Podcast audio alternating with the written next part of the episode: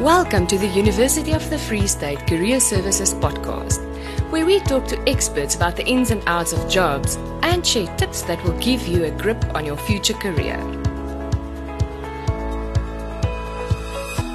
So today I've got Kasheer Singh with me all the way from Bowmans. He is the graduate recruitment manager there. Uh, welcome, Kasheer. Thank you very much, Belinda. Happy to be here. So tell me about when, why did you develop this interest in graduate recruitment? Where does that start? Oh, graduate recruitment was something that I never thought I'd end up doing. In fact, we aren't introduced to it in our studies. But one thing I must say is that I've really appreciated that I've ended up here. And the, real start was based on me studying a qualification in human resource management. Um, but at the time, I had no idea of the sector that I'm in at the moment. It was never introduced to us. And it all started for me when I joined a law firm that uh, offered a position as a graduate recruitment uh, administrator. And then thereafter, one thing led to the next. But my interest with human resources really started at varsity level. Um, I didn't know too much about human resources before that, but I actually appreciate it because I didn't have to have preconceived ideas as to what I would be if I were a human yeah. resource practitioner. And I let the university lead me in terms of what I should have been taught and to understand it properly. And so was there some practicals or something where you saw, you know, how this will play out? Or was it really when you started in graduate recruitment that you really knew and, you know, what this is about? Yes, it was the latter. When I had my first opportunity, and I must thank my supervisors and managers at the time, because by the time I ended up working in graduate recruitment, or nowadays as we call it, young talent, um, I had experienced three other facets of human resources uh, that was very well known in the industry and in what we were trained to do. So I really built the interest with that first role that ended up in graduate recruitment. And I really, really appreciate the way the people that I worked with introduced me to it and they taught me the skills that I use today. Um, and I've obviously innovated it to move with the times. Um, unfortunately, I, I think that the qualification I started gave me the basis and the people that I was surrounded with as a youth didn't know enough about it because mm. from my view I've learned that graduate recruitment is a very niche aspect of human resources as a whole. Um, very often people would think of human resources and you would think about disciplinary hearings, um, recruitment processes, promotions, performance reviews, but no one really speaks about the young talent aspect. But I was brought into it at a time where young talent was really booming and it really took off because of the number of graduates that the economy started to get. And these people needed opportunities. Um, so I do understand that perhaps I learned things based on the old system yeah. of how education was uh, dished out and the syllabi were created. But the biggest lesson I've learned from that is that you must always be innovative. You must always be able to adapt and work with what you were given, what you were taught, but don't be complacent with that. Your role is to build it, ignite it, mm. and make it a catalyst for future situations that those teachings never prepared you for. Yeah. You are the living aspect of what you were taught. So, um, if you graduate recruitment now, um, if if we have a look at that specifically, I mean, the word says graduate recruitment, but I, I guess and assume that there is much more that goes into that. So, what was what, what does a typical day look like for you? A typical day would really depend on the time of year that we are in, because just as sailors will look at the weather, graduate recruitment looks at the universities, and mm. it would hmm. depend on what's happening at that time um, on campus, what is happening at that time with the situation of the students that we are looking at, uh, with the academics, academia's um, plan for the year. And a good example was uh, with COVID. Unfortunately, we must refer to it, but it, it made a huge impact on the way we think and live. Mm. And as graduate recruitment, we could have done many things, but the universities shut down out of yes. precautionary measures. And whether we screamed and shouted, we couldn't do much about it. Our mm workplace was really based on the universities. And we had to become very innovative as to how do we maintain our interaction with the, with the students, regardless of universities having closed down their campuses. Um, so I do think that every day is different as we know now. Um, a lot of students are going through exams or assignments at the time of this recording, and we naturally would go back to considering the programs that will come after that period of assessment mm. because we wouldn't necessarily want to involve ourselves or distract a student from what they are doing on campus. Yeah. Um, so it's a lot of planning and desk work, if I may say, uh, at the moment, a lot of meetings in the back, but the season may change in a few weeks, in a few months' time, and I'll find myself on the Bloemfontein campus. I could find myself at another campus at another part of the country. And then there's times where I even miss my desk because I yeah. travel uh, so frequently. And then there's times where I miss the traveling because I'm at my desk so frequently. Yes. So the days are different, but it is cyclical in an annual perspective mm. where we would typically base ourselves on a 12 month calendar and uh, we can foresee what we're going to do within that year um, from week to week. It can change from month to month. It can change, but on an annual basis, we can we have a good sense of what may happen. Just because, like I said earlier, we rely on the syllabus on yeah. campus. And and so, how many students do you usually recruit within one year? Um, at Bowmans, we look at recruiting about 30 students in a year, um, say between 30 to 40 there's a lot of aspects that must be considered before um, the, the, the, the board or the committee would assign a number. Although as a firm and as, as colleagues, we don't like to um, put a stake in the ground and say we yes. need this number of students. Um, there were times where we would hire 40 students based on the economy, based on the amount of work that the law firm was getting. Yeah. And um, as time has gone, that number has shrunk. Um, because of, at the time, the economy was booming in South Africa, had a lot of work to do. And now it's not as robust, it's not as busy. So the number of people that we would recruit drops. And it's not so much that we don't want to. It's more that with Bowmans, we like to recruit people and you must have meaningful exposure in work. Yes. We don't want you to be at a desk for two years of your articles twiddling your thumbs. Yeah. Um, it's not the mission with which we recruit or we want to develop um, our candidates attorneys on, as people know now as candidate legal practitioners. Okay. And then if somebody is then doing an internship with you, how many of those do you then absorb um, into the labor market? Bowmans has been very good for that, where between 85 to 90 percent, okay. 99% yeah. of the people are absorbed as permanent attorneys within the law firm after they've done their articles. Mm. Uh, we aim to retain our candidate attorneys. That's um, wonderful. We yeah. invest a lot of time, a lot of training, a lot of advice, a lot of mentoring. And as you may hear from people who work here, you really become family. You spend mm. a lot of time together um, in the goods and the bads. And it would be horrible to do that with just the intention of keeping someone for two years. Yeah. Um, the firm is a very sociable one, and we hope to keep people for as long as we can. So, what do you think is difficult or that you dislike in, in your job? What I don't like about being a graduate recruitment manager, and I don't like it, but I have learned to adapt and accept it, is when you have to regret or decline a student's application. Ah, yes. Uh, done that for a number of years, unfortunately.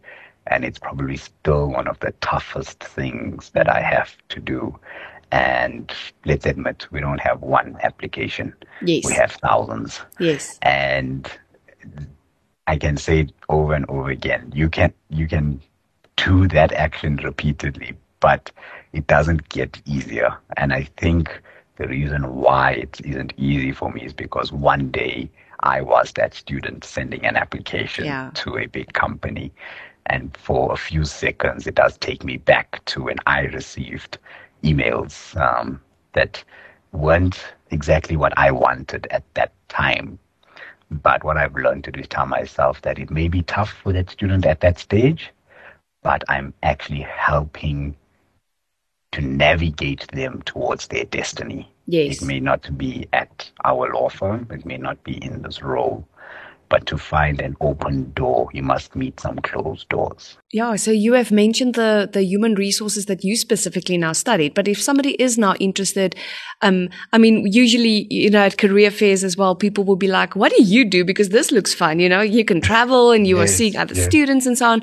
Um, but what qualifications or what will you be looking in your department specifically to recruit somebody in graduate recruitment?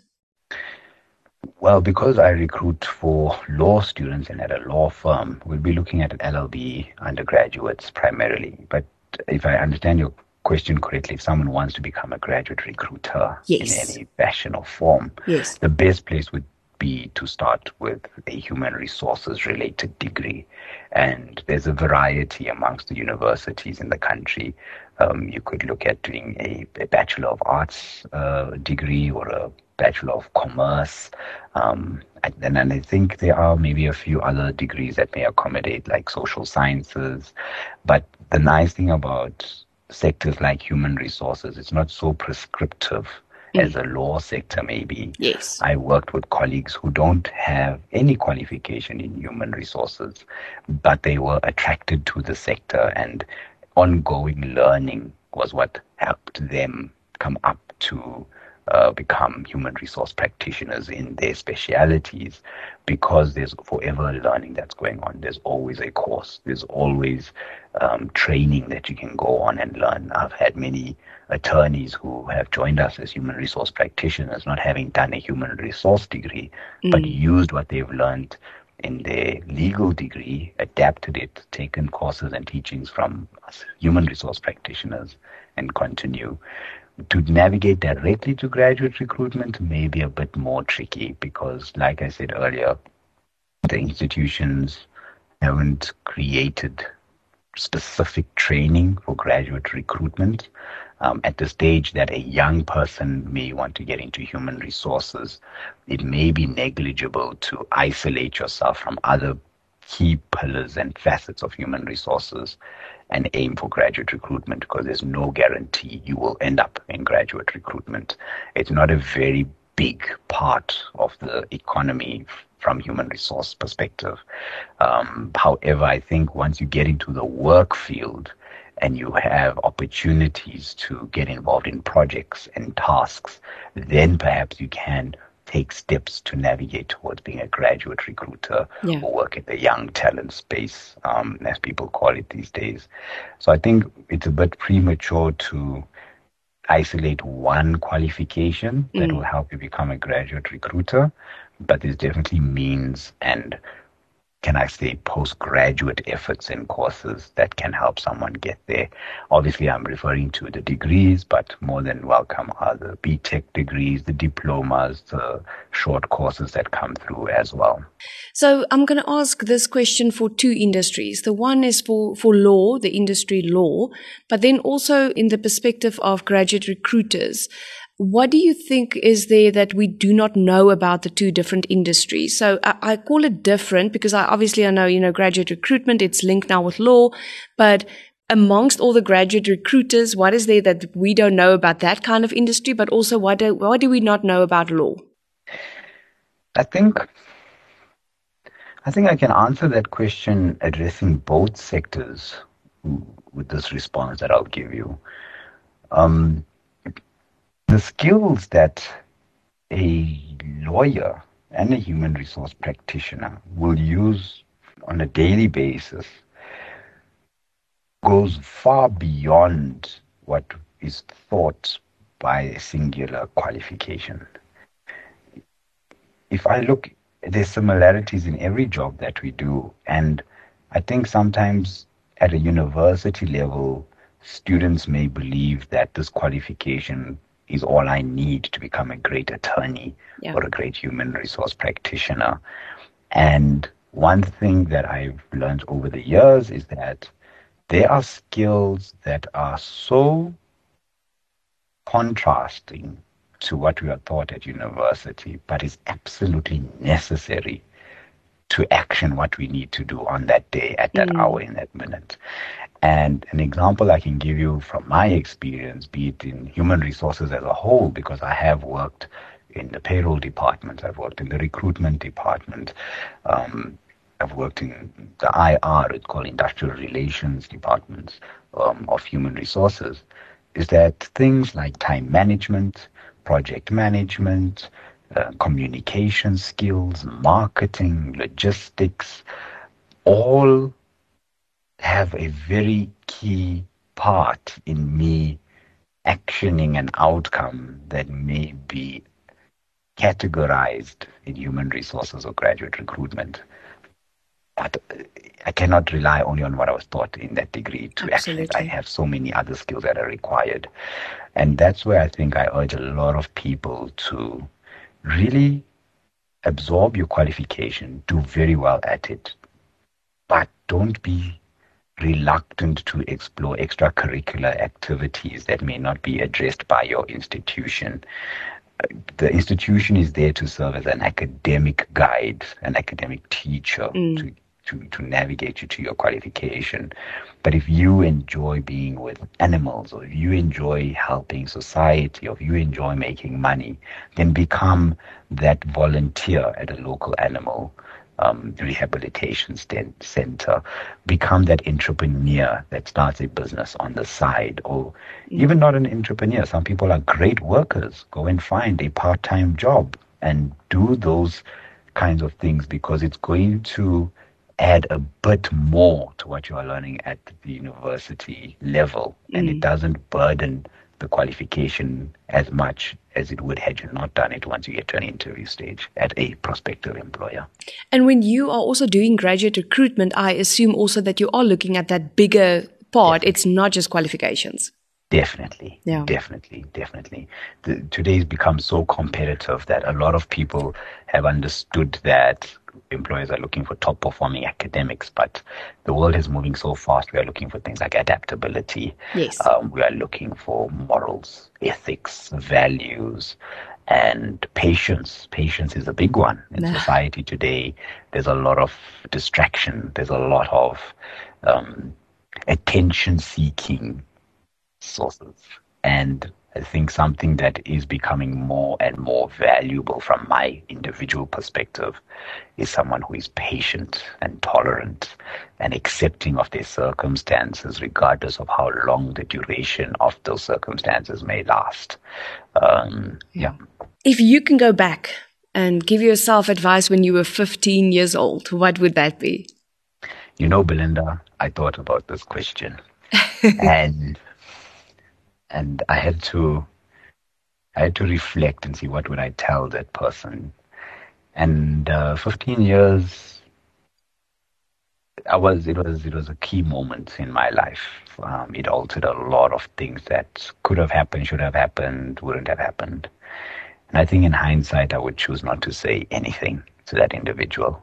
I would probably enjoy the moment and watch him carefully because I do have a fear that any change or advice that I would give him would distract, alter the course of what has led me to where I am today. Yes. And I wouldn't, I don't think I would want it any different. I appreciate where I am.